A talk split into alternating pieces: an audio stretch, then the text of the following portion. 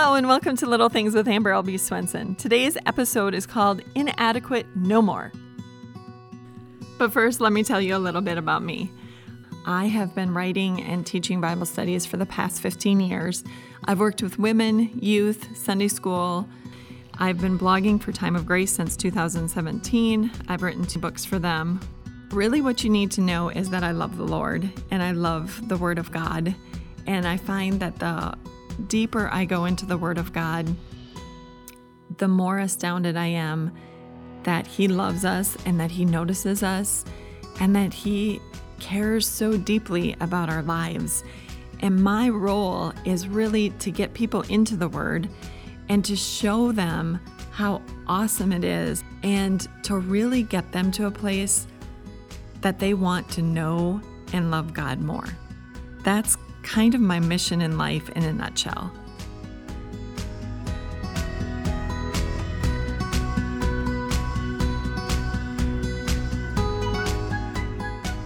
What we are going to face is our feelings of just not measuring up to society or to someone else and just uh, you know i i hope i'm not just speaking out of turn but i think as women so often we can fall into this pit of feeling inadequate, like we're not enough. And so I just want to address that and see what God has to say about that and see if we can't take three simple steps to get us out of the funk when we are feeling completely inadequate to meet the demands of our day. And see, um, you know, God does not see us that way. So let's get started. First, I want to tell you that uh, I am a pretty performance based person, and I've recognized this um, not by my own doing. I have to say that a mentor, and I know I've mentioned this before, but it, it, was one of those turning points in my life. It was the end of September 2018. I had um, flown to a different state to go to a women's conference to attend with a godly friend and mentor of mine and we read the Bible and we prayed and we worshiped and we listened and and we were having dinner and she said to me, "You know, Amber, you are very good at doing, but you are not so good at being." And she was hitting on a nerve that was absolutely completely and totally true and and I have to say at the time I, I heard what she was sa- saying but I didn't know what to do about it. I knew I was doing this frantic pace life, but I really didn't see what, if anything, could go. And the funny thing is, God has this wonderful way of bringing you to a point of um, learning what really is important and what isn't. And let me tell you, we just fill our lives with so many unnecessary things. And when certain things come into your life, what whatever that certain thing is, for some people it's a diagnosis. For some people it's a relationship that is broken or breaking. For some people it's a it's a all of a sudden a financial struggle that you have never felt before. There's times in our life that we are kind of brought down to our knees. And when we're brought down to our knees, we realize, oh man, I have been doing a ton of things that really don't need to be done. I've gotten caught up in all these things and and gotten carried away with them and spent my time and my money and my energy doing these things. And at the end of the day, these things don't really matter. And so um, the point is that I I began this process back in 2018, the end of 2018, of sort of exploring um, where do I put my value? what what do I do um, to feel valued and loved and and I've realized that I am an achiever. I love to accomplish things. And when I accomplish things, whatever it is, in my home, if I if I have a really great day of cleaning, I feel great. Uh, if it's in my ministry and I have a great day of writing or speaking, you know, I can feel great. But there's a whole lot of days in between that I don't get those things done and I struggle with feelings of inadequacy. And uh, case in point, just just three days ago, my husband and I um, we run an Airbnb, and so it's a separate house. And we had some visitors who left in the morning and some visitors come in in the afternoon. And I spent over five hours cleaning the house. So I cleaned an entire house. I washed every piece of laundry we had in that house, all the towels, all the blankets, the pillowcases, the comforters, you name it. I mean, I did a ton of work. And I kid you not, I came home after cleaning that house and I had spent over five hours cleaning that house. I came home, I sat down in the recliner, I was completely exhausted. And the thought that went through my mind was, I have gotten nothing done today. Because now I was in my house. And I had not done anything in my house. And I didn't have supper ready. And I was going to have hungry kids and a hungry husband all of a sudden. And because I hadn't done anything in my house that day, I somehow felt inadequate, even though I had done a lot in a different house and in this business that my husband and I are running. I had done plenty, and yet I was still struggling with feelings of inadequacy. And I tend to have two speeds. I have the pedal all the way down sprinting, or I have I can't get out of this reclining because I recliner because I am dead tired. So again, when I am sprinting and accomplishing a lot, I am feeling valued. And I am feeling like you know i am i'm really contributing to my family or to my church or to society or to whatever. But when I am dead tired because I have been sprinting so long, instead of feeling like, wow, I need a rest and I need to recharge, and man, I should just take a little bit of time to relax and um, renew. No, I feel like, oh, I'm just a slob sitting here because I can't get up and I'm too tired to do anything and this is ridiculous. Why can't I? What? Uh, so I don't know if any of that strikes a nerve with you or if I'm only talking to me. But I'm hoping that there are others out there who have the same problem so that we can talk about it together. So we're going to talk about three things that we need to realize, and hopefully that will help us in those times that we feel inadequate to sort of face this challenge and, and get out of that funk.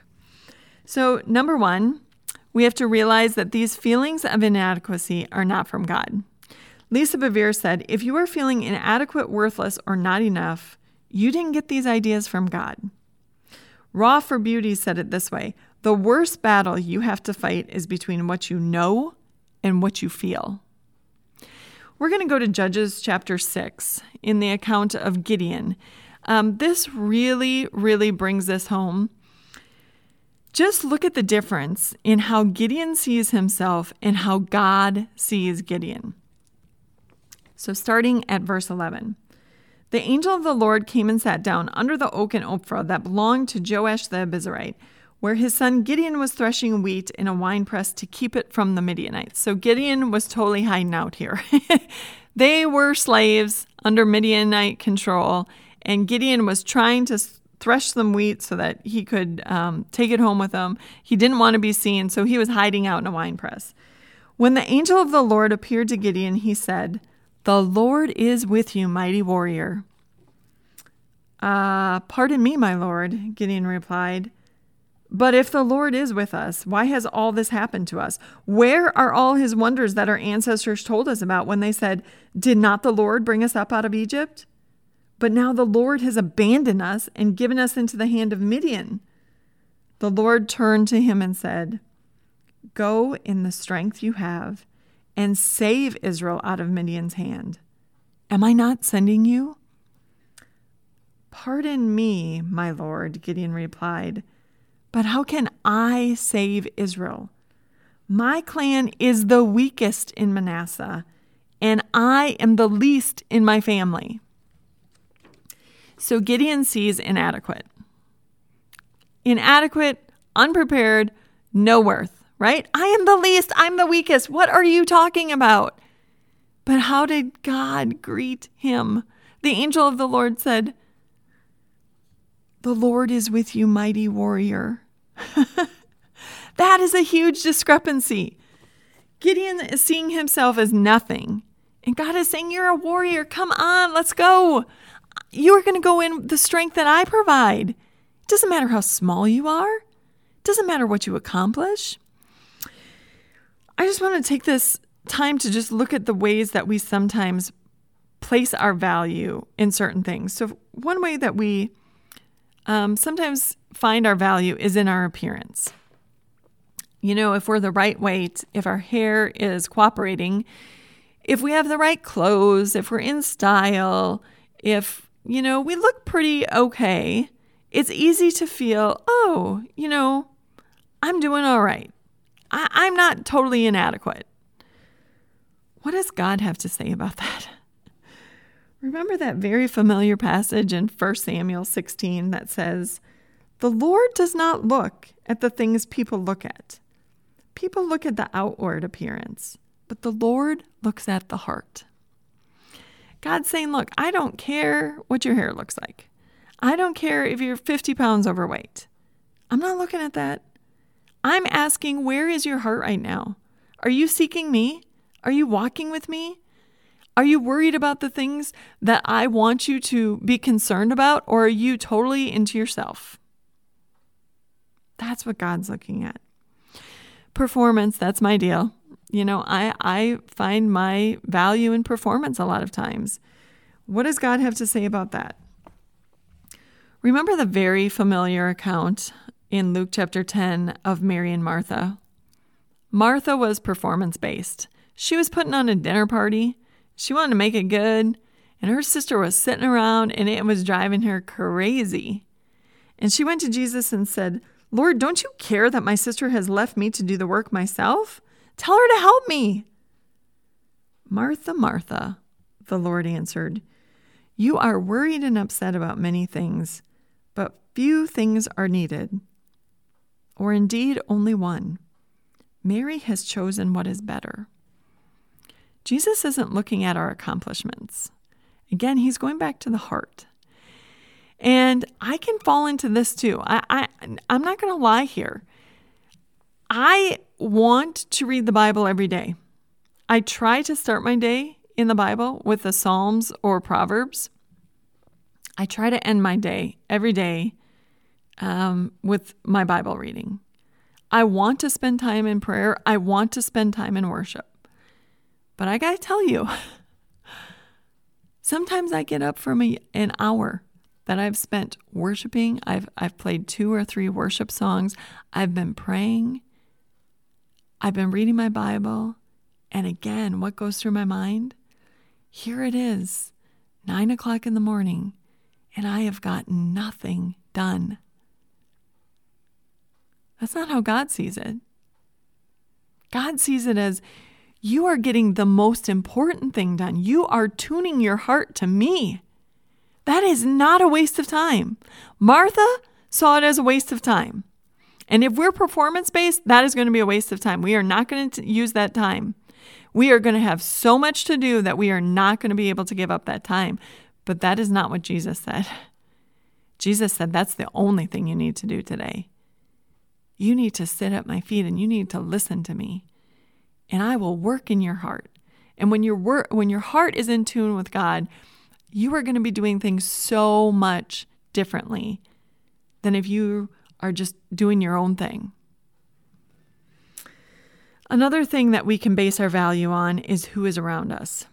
Whether we have people in high places who we call friends, or sometimes it's if we have very um, accomplished children, or if we belong to an organization that is doing great things, we can feel like we are really doing something.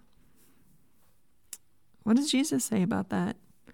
Jesus said in Matthew 7 Enter through the narrow gate, for wide is the gate and broad is the road that leads to destruction, and many enter through it.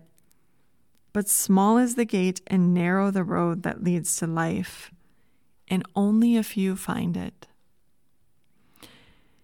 In the Beatitudes, as Jesus was closing that section, he said, Blessed are you if you are persecuted because that's how they treated the prophets of old. If you are loved by the world because of who's around you, then you need to ask yourself if you're walking in the right company. Because if the world is applauding, there's a good chance you're on that wide road. And if the world is sort of scratching their head at you and going, huh, no, that one, she kind of drives me crazy. She's all about this God crap. And no, you can't, no, you know, she's no fun. Then you might be onto something.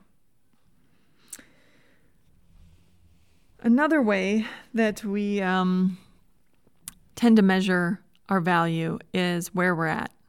If we have accomplished our goals that we have set for ourselves, then we sort of feel like, oh, okay, now I, I've at least accomplished that, and no one can take that away from me. That's money in the bank. I, I've, I've gotten that done. And yet, look at what Jesus said about John the Baptist. He said to the people, What did you go out to see? A man dressed in fine clothes? No, those who wear fine clothes are in king's palaces. Then what did you go out to see? A prophet? Yes, I tell you, and more than a prophet. By worldly standards, John the Baptist was nothing but this crazy man in the desert with crazy clothes and a crazy diet. He said a lot of convicting things. Turn, repent. Worldly standard wise, he did not accomplish much. And yet Jesus said, No, we're not comparing ourselves to people in palaces. That's not what we're all about here. Just serve God, walk with God. That's where it's all at. Okay, number two, don't compare. Marvin J. Ashton said, Do not allow yourselves to be made to feel inadequate or frustrated because you cannot do everything others seem to be accomplishing. Only you and your Father in heaven knows your needs, strengths, and desires. Around this knowledge, your personal course must be charted and your choices made. I think that this can be most frustrating, um, well, in a couple of different ways. If you're going to compare, uh, a lot of times raising kids, you know, you can compare kids, you can compare houses. You know, I, I very distinctly remember when um, all of our friends started building their new houses and moving into their new homes. And my husband and I are still in the same house that we bought when we got married. Um, the difference was pretty noticeable. Uh, they had these beautiful big new houses, and, and we're still in our starter house. But you know, I chose to stay home pretty much all of my friends who built their new houses were working full time, both the man and the woman. And we made different choices. And so there there you make choices, you live with the consequences. We put our values somewhere differently. And so yeah, sometimes when we went to their house and we started to compare like, "Oh, this is awesome. You have this wide open kitchen and you have these new appliances and yeah, but it came at a price. And we only fool ourselves when we compare. We we just it's it's silly to do that. And and I've done a whole podcast on that. So I'm not going to go into this too much except to say sometimes when we're feeling inadequate, it is because we are comparing ourselves to someone else, and that is just something we shouldn't do. All we have to do is go to God and run the race that He has for us and not worry about anybody else. So we're not going to compare. Number three, remember who you are. On the darkest days when I feel inadequate, unloved, and unworthy, I remember whose daughter I am and I straighten my crown. Maybe you've seen that meme. It has a little girl with a huge crown. Um, we are children of the King. We were bought at a price, and a precious price it was. Our value is in our identity in Christ. God sees us as beloved. No one can take away what we are in Christ. In fact, in 1 Peter 2, we read, You are a chosen people, a royal priesthood, a holy nation, people who belong to God. You were chosen to tell about the excellent qualities of God who called you out of darkness into his marvelous light. Don't ever let those words become familiar. You're chosen. like out of all the people on earth, God chose you. He picked you to be on his team. You are not inadequate. You're chosen. You're royal. Okay, you may not live in a, pal- in a palace, but like John the Baptist, you are part of God's royal family. Holy? Oh, if you feel inadequate because of your sins or your shortcomings, God sees you as holy in Christ. Holy, without sin, without blemish. You belong to God. I just think of um, Toy Story and how Andy wrote his name on the bottom of Woody's boot. We belong to God. He's holding us. That's where our value is. How dare we feel inadequate? Remember who you are. Don't worry about all this other nonsense. So, when we fall into our moping modes, thinking we are just the worst of the worst, we need to come back to this. When we're feeling those feelings, those inadequacies, that's not from God. We need to remember not to compare not to compare what we have, and not to compare our sins. And we need to remember who we are. Because in Christ we're forgiven. It doesn't matter what we we what we've done. Our worth is based on what Christ has done, and that doesn't change. And this is such an important lesson to learn because as we go through different seasons, we're going to be able to do different things. And some of those seasons are going to bring us into a time that by worldly standards we can't do much. The seasons when we're sick or infirm or old, a lot of times we can't do what we once did. And if we are basing our value on performance or looks or who's around us or where we're at, we might think, well, we have absolutely no value. And that is not how God feels about us. This has been Little Things because in God's kingdom, the little things are the big things. Thank you for your prayers and encouragement. We so appreciate them.